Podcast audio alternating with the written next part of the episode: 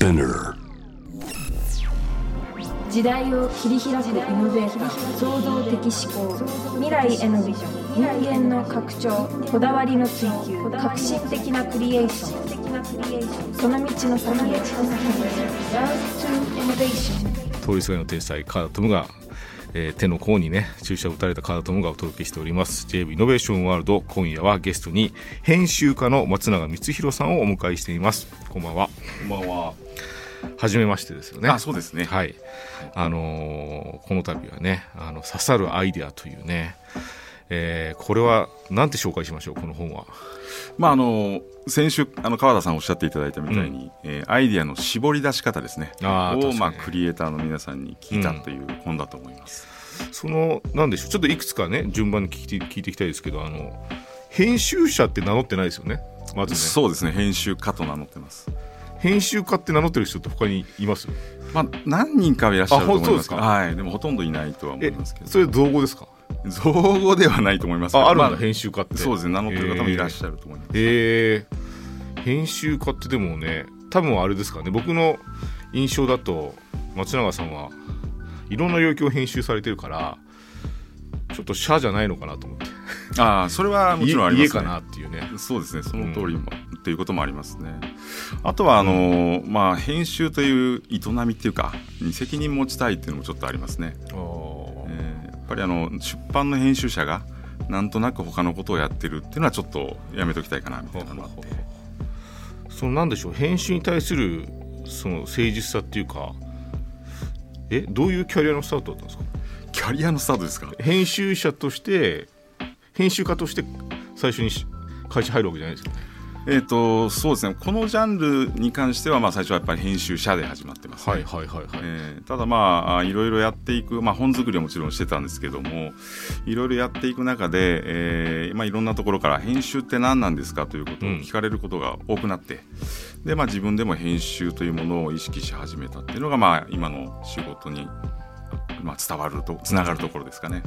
確かに家がねついてるね方って信用できるんですよね。なんか僕の知り合いの金松君でグリーンズの人してます。 あ, あの人勉強家って一時期名乗ってましたよね。あとそういうのいいなと思って、努力家とかね、努力家ね、なんかいろんな家あるなと思って、僕も拡張現実家って家でいようかと思ってたんですけど、ちょっと字面的に宗教っぽくなるんでやめたんですけどでもね、編集家というのは分かります。あの編集領域のね広さ。例えば本以外にはどういうことを編集されてますか？まああのー、そうですね、えー、特に編集らしくやってることといえば、うん、えーまあ、スクールみたいなことが、ほうほうほう、学校というとちょっと大げさですけどもが、えー、編集的ですね。えー、最近だと、まあ、地域向けの、えー、地域で活動している人たち向けに、まあ、コミュニケーションのことを学べるような、うん、えー、学校ということで、まあ、地域の新しい伝え方学校という学校をやったりもしてるんですけど、大事ですよね、うん、そういうものは、まあ、まさに編集的に作っていけたりするので、うんうんうんうん、だなんかそういう編集領域の広さをね、松永さんから感じてますけど、特に本に関しては、まあ、今回もそうですけどクリエイティブに関する著作が多いように思いますけど、はい、それは何か理由がありますか？そうですね、まあ単純に好きっていうのがありますけど、ただやっぱクリエイティブってなんか人のそれぞれの個性がよく出るじゃないですか。出ますね。そこにやっぱり魅力は僕は感じてて、いやこの本も見ましたけど人によって全然違いますね、言ってることはね。いや違いますね廃反するようなこともいっぱいねありますからね。そうなんです、だからちょっとそこは、うん、あの流しといていただければいやでもやっぱ一冊にまとまるとで章立てすると、あなるほどなっていうところもあるし、すごい多面的にいろんな物差しが詰まった本だなっていうね印象になりましたけども、ありがとうございます、はい、それではコマーシャルの後に現代のクリエイティブについて、そして編成についてもねじっくり伺いたいと思います。はい、通りすがりの天才カートムがナビゲートしている ジェイウェーブ イノベーションワールド、ここからの時間はロールトイノベーションということで、えー、今夜は編集家の松永さんをお迎えして、えーまあね、この本で、えー、刺さるアイディアでいろんな現代を代表する、えー、じゅうごめいのねさまざまな職業の方々のお話を、まあ、アイディアということを、まあその生み出し方とかね、その運用の仕方、出力の仕方について書いてある本ですけども、えー、まずねいろんな職業の人がこれいますけど、どうやってまずは人選したんですか？人選はですね、あのーまあ、ヘンジャーなので、うん、えー、申し訳ないんですけど、あの完全に自分の興味を中心にってます。でやっぱりその見てて、外から見てていい仕事をしてて、なおかつその仕事がどうしたらこんな風に生まれてくるのかなっていう興味が湧く人ですね。なるほど。その中に僕も入ってたってことですね。いやもうもちろんですありがたいですねありがたいですね、yeah. こんな自分から通りそうな天才って言ってるやつが大丈夫。いやいや、だから気になりますよどう天才なのか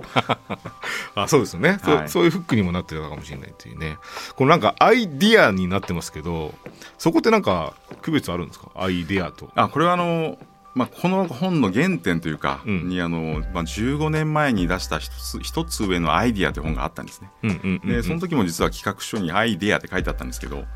コピーライターの牧潤さんに旗振り役になっていただいて、はい、で牧さんがいやアイデアではないアイディアだと言われてですね、で、まあ、その ディーエヌエー を組んでるということもあって、今回はアイディアということで。なるほどなるほど、ええ、あ、じゃあ牧さんのちょっと遺伝子が入ってるわけですね。入ってます入ってます。がぜんいいですねありがとうございます。そうなってくると、はい、なんか僕ちょっと補足で、少年隊が仮面武道会の冒頭でつないやいやいやいやいやディアって言ってましたねっていうのをちょっと入れましたけど、本当にいらない補足ですねいやいや面白かったです。打足ってこういうことですよね。いやいやいやいや、蛇の足と書いてね、川田さんらしいいい感じでした蛇足なくてもね進みますからねうん、えー、こう僕はね、あのインタビューされた人特典として先に本をいただきまして、えー、いろいろ拝読しました。で拝読しててね、まあ興味深いですね。で僕もね、もともと好きな人が何人かいて、まあ、全員が好きなわけじゃないんですけどでも別に余計なこと言わなくていいんですけどあの好きな人が含まれていて、僕がねグッときた方、まずいいですか。はい、はい、お願いします。岩佐さん、岩佐徹さん、岩佐徹さんね、じゅうじの編集長、はい、いやこの方面白いですね。この方が作ってる、まあ、本、雑誌も面白いけど場所も面白いけど、こういう考えでね、うん、やってるということがすごいグッときましたね。そうですね、やっぱ非常にあのなんか芯のある発想されるというか、うん、魂がこもってますよね、うん。この方僕グッときたのはね、あの、まあ、真似しないっていうこと、うん、そのなんか場所がねあって、えー、場所に関しての事例とかを人はどうしても集めてしまうとするけど、それはあの自分にとってはクリエイティブなことじゃなくて、あくまでその場所を知ることはするけど、何かの事例を追うようなことはしないと。それはでも誰かの真似になってしまうし、実際人々を楽しませられるものにならないからっていう、その起点からして僕はあやっぱなっていう、うん、名前にじゅう漢数字のじゅうが入ってるし、なんかいい人だなっていうお仲間でした感じしましたけどね、うん。どう実際インタビューされてみてどうでしたか。いや、あのいい意味で熱かったですね、やっぱりね。で何か、ま、曲げないというか、曲げないから魅力があるんだなということをすごく感じました、うん、だってこの方もそれこそ編集領域が広い方ですよね、うん、そうですね、うん、あのまあ、編集としてやっぱり宿をやっておられたりするので、うん、あとね僕気になったのが、はいはい、えー、藤本壮介さん、あー、いいですね、建築家さんですね、うん、この方ね、あのモンペリアの集合住宅、あ、そうですね、あんな斬新な、あれなんて言えばいいんだろう、大木のような、えーとうん、ラルブルブランっていうんですけどね、うん、白い木っていう名前なんですけど、うんうん、そういう建物を、うん、まあ、いろんな斬新な斬新なんですけど、ちゃんとその場所に馴染んで人々が、うん、あの快適に暮らしているっていうものを作られている建築家の方ですけど、この方もねやっぱ結構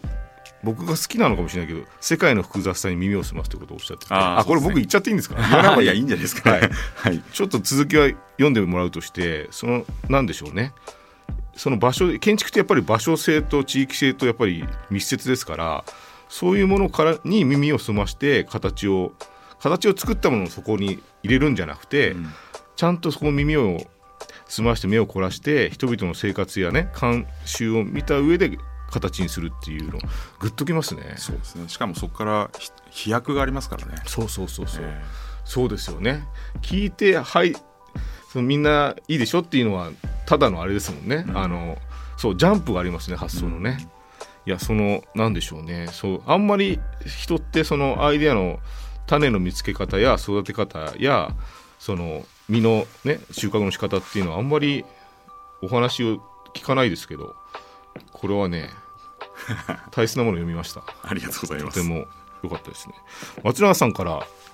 見て、であんまり言いづらいんですかね、この方がどうっていうのはあんまり言いづらいんですか。いやありますよ、印象に残ってる方ですよね、うんうん、それはやっぱり川田さんですね。あれそれはありがたいですけどね。いやあのサービスとかじゃなくてだってあれですよ、アイデアの出し方を教えてくださいって言って言ったら、はい、川田さんは最初いやいや出し方なんてありませんひどいですね。でいやでもね、なんか依頼された時に考える順番あるじゃないですかと、うん、聞いたらいえいえ依頼される前に考えてあります用意してありますって言われてひどいですね。うわこれやっぱり天才だなと思わざるを得ないじゃないですかひどいやつですね。いやもうリアルテネットですよ。ああリアルテネット、えー、逆, 逆再生で初めて分かるんだよね。いや本当ですいやでもそう言っていただいて、いやでもなんか話しやすくて、あとなんかいろんな方のアイデアがね、あの積み上げるタイプの方は多分すごい建築とか い, いらっしゃるけど、結構僕はないもの作ってるから、うん、結構あのその方がいろんな方の色が出るかなと思ってね、うん、ちょっと預けちゃったところもあるんですけどね。いやいや頑張りました、うん、あの一方でね、これは僕あの知り合いだから名前出せるけど、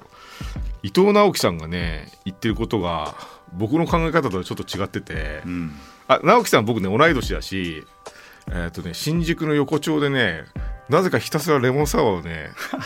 飲んだくれた時もある、あのちゃんと信頼関係もあるんですけど、想像は一人の天才のものじゃないっていうね、結構廃反しますよねいやだからあの、うん、ちょっと川田さん似てますよねなんかでもパーティーだからね、うん、パーティーだし本当にね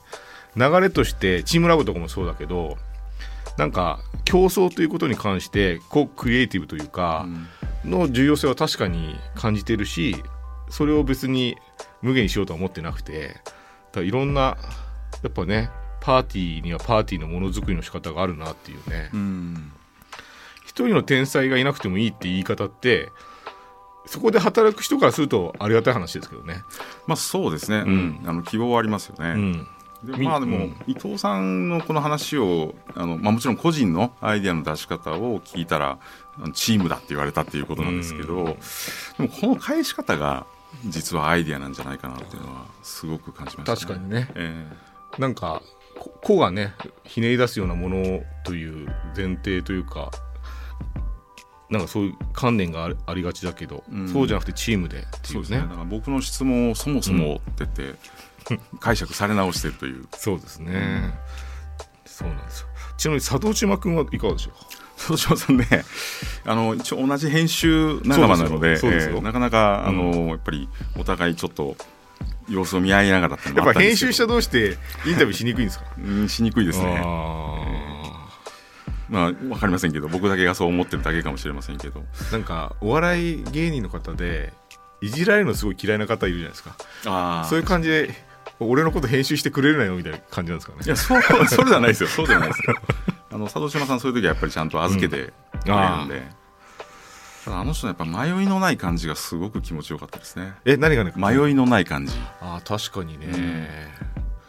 佐渡島くんってなんか僕じゅうねん以上多分一緒に仕事してるんですけど、いまだに捉えきれない魅力というか、なんか頭が良すぎるんですよね彼はね。いやそうですね、だから、うん、あのインタビューしたけど結局具体的な話は一つもなしみたいな、うん、面白いですよね、うん、面白かったです。最高でした、えー、斉藤誠一さんもね、はい、そうですね、登場されてます、はい、斉藤さんはどんな感じでしたか。僕も面識もちろんありますけど、うん、斉藤さんはやっぱりクリエイターとしての円熟をやっぱすごく感じましたね。でもうやっぱりなんか大げさな言い方ですけど、日本の未来を預けられるなっていうような安心感がありましたね。いや本当この人政治家なんじゃないかっていうね振る舞いがいい意味でね、あの僕らそのいっかいのというか普通に何でしょうね表現してる人ってなかなかなんでしょう、その公の立場の人たちとの会話で扱うボキャブラリーとか、うん、振る舞いとかがそんなに備わってないですけど、うん、あの人のはすごいですね。いやあの安定感ありますね。見習いたいですね。信頼できますね本当に。なんかちょっとなんだろうな、ランニングに来たちょっと商店街のおじさんみたいなねいやしますねそうそれはあんま言えないのかいやいやなんもないです、えー、でもなんかすごい気軽になんか来てくれるけど、うん、本当はすごい人でっていうのを感じますよ。あのやっぱライズも作った人だしね。いや本当です。素晴らしく頭がいい方なんで、うん、なんか僕がね一回ダウトしちゃったことあって、ダウト、はい、あのなんかね僕が作ったものがパクられたんですよ、あるクリエイティブ集団にで、あでそこのディレクションを斉藤さんがやってるって言ってたから、えーと思って、 あ, あの人も一緒になってたのかと思ってちょっと疑問符を立ち上げた時があって、うん、そしたらなんかちゃんと冷静に、いや違うんだよ川田君っていう話言ってくれておりましたけど、うん、だそういうなんかこっちがフィーターアップしててもちゃんと冷静に話をしてくれるっていう、うん、ありがたいですけどね、はい、はいということでございますけど、やっぱいい声だなっていう、ね、いやいやとんでもないです。もう斉藤さんはクリエイティブ界の良心って感じですね。そうね、えー、あといろんなそう、あのー、若手も見てますよね、そのライズマ内外の人たちをね、この人面白いなっていうちゃんと嗅覚があってね、はい、というだいろんな方の、えー、このね、えー、アイデアのひねら、ひねり出し方、そして運用の仕方まである刺さるアイデアね、ぜひね読んでもらいたいと思いますけども、ちょっと、えー、現代の話もちょっと曲挟んでさせてください、えー、編集家の松永さんをお迎えしております、えー、今夜のねテーマが本当にこの本にななぞらえて最近刺さったことっていうことにしたんですけど、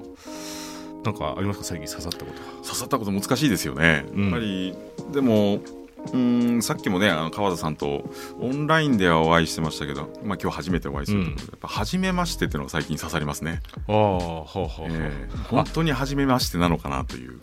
そうですよね、うん、そういうこと増えましたね、うん、そういうネット上ではつながる顔も見てるのにっていうこと確かにありますね。そうなんですよ。その時のね正しい振る舞いが分かんないですよね。分かんないですね。初めましてで正しいのか、はい、でもかといってすごい知り合いっぽくね急に肩組まれてもね、そうなんご時世からね困りますしね。知ってるのに初めましてっていう、うん、知ってますけど初めましてっていうことでいいのかもしれないですね。新しいですね、はい、知ってますけどねっていう、はい、結構言葉のやり取りしましたけどねっていうことかもしれないですね、はい、ありがとうございます、えー、このね、えー、刺さるアイデアですけど、どんな人に読んでもらいたいでしょうか。そうですね、やっぱりあのーまあえー、今回この本を出させていただくということをですねアナウンスして、まあ、いろんなとこから問い合わせをいただいてですね、うんまあ、話しに来てくれとかあるんですけど、まあ、驚いたのは自治体の方から結構問い合わせがあったりするんですね。で、まあ、あとは地域の、あのー、中小企業の支援のまあ振興会の方とか、うん、あとはまあ一般の大企業の、うん、それこそ営業の方面の方とかね、うん、で、まあ、アイデアというものがやっぱりいかに、えー、一部の人のものじゃなくなってるかっていうのをすごく感じてるんですけど、うん、確かに、うん、そういう意味ではまあ本当に、えー、広く、えー、いろんな方に読んでいただいて、まあ、ちょっと文化みたいなことがね、えー、変わるとまで言いませんけど手こ入れするところがでまでいけたらいいなと思ったりはしますけどね。そうなんですよね。なんかアイディアから考える楽しみを持ってる人同士の会話ってめちゃめちゃ楽しいから。あ、そうなんですよね。だからこの読者の、ね、人たちとも話したいですけどね、漏れなくね、うん、なんかどう感じたのかとか全然参考にならなかったでもいいし僕の、僕のページですけどねいやいやいや、あのちょっと何言ってるか分かんないとかね、うん、何でもいいんですけどね、本当になんか本当にアイディアを考えたり出したりっていうことがそんなに会社でも求められなくなってるのか分かんないですけど楽しいですけどね。いやー、思いついた瞬間はやっぱり本当幸せになりますよね、うん、そのやっぱアイデアには僕はあの未来があると思うので、うん、あの、まあ、ある種未来への願いみたいなものがそこにあるわけじゃないですか、うん、あれが気持ちいいですよね。なんかピカッと浮かんだものをどうやって世に出すかとかどのように形にするかとかね、どういう人を巻き込むかっていうことがこれ書いてありますけど、なんかそこのスペクタクルっていうかあるんですよね。いや、あると思いますね。僕なんかこの本にはまだ出てこないですけど、あの糸井さんと話した時にあのなんか エーアール の地球を作ってるんですよ、地球儀を、あのほぼ西さんででなんか エーアール とかやってないのにあのそんな専門的にやってない糸井さんがなんでこれ作ったんですかって聞いたら、なんか織田信長が地球儀を蹴ったんですって蹴ってなんか普通の人は地球儀をこうやってね眺めるものだと思うけど信長は蹴ったんだよとか言って、でそういうシーンが大河ドラマかなんか小説かなんかにあったんだよって言って、そういうコンセプトにしようみたいなことで商品が開発が進んだんですけど、そのシーンどこに探してもないんですって何ですかそれはなんかもう言ってたの想像だったらしいんですけど、えー、でもなんかそういうアイデアも面白いじゃないですか、うん、なんかなんか実とも虚ともつかないような、うん、たわごとのようなことだけど、でも確かにくっきり見えたから、でも そ, そこのアイデアの主体は何でしょう、地球儀をの見方という価値観の話だから、うん、踏襲してるんですよね、あのプロダクトとしてね、うん、だからな、そういうひらめきをどのような形にするかっていう、ね、ことがいっぱい書いてあるから、うん、面白いですよとてもね。やっぱアイデアの使い方ですよね、うん、やっぱ大事だと思うので、うん、だって形にする以上はね、本人以外の賛成者がいないと形にならないですからねまあそうですね、スタッフとはいえね、確かに、うん、やりたくないって言われたらねあれですからね。はい、ということで、なんかあのこの本に際するイベントあったら教えてください。あ、そうですね、えー、近いところであのじゅうにがつじゅうさんにちに、うん、えー、青山ブックセンターで、あのー、ゴーの三浦さんとも出てくる、はい、えー、一緒にあのトークイベントをやりますね。で、えーまあ、他にもちょっといろいろとあちこちでやったりするんですけど、うん、じゃあまずは三浦君とのやつですかね。そうですね、はい、三浦君もね、業界の風雲児ですよね。うん、あの本当に風雲児ですね、うん、このいろんなあの電白云々っていうことではないね、うん、強いクリエイティブを作ってますよね、まあ、強いけども意外とちゃんとオーソドックスで伝統を踏まえてるっていうところは、うんうん、 す, ね、まあ、すごいですよね。ライカ格闘技のようにね格闘技おっしゃってましたけどね、はいはい、ぜひこの本じゅうにがつなのか発売、刺さるアイデアぜひお読みください、はい、えー、今夜は忙しい中ありがとうございました。編集家の松永光弘さんをお迎えしました。ありがとうございます。ありがとうございました。 J-ウェイブ Innovation World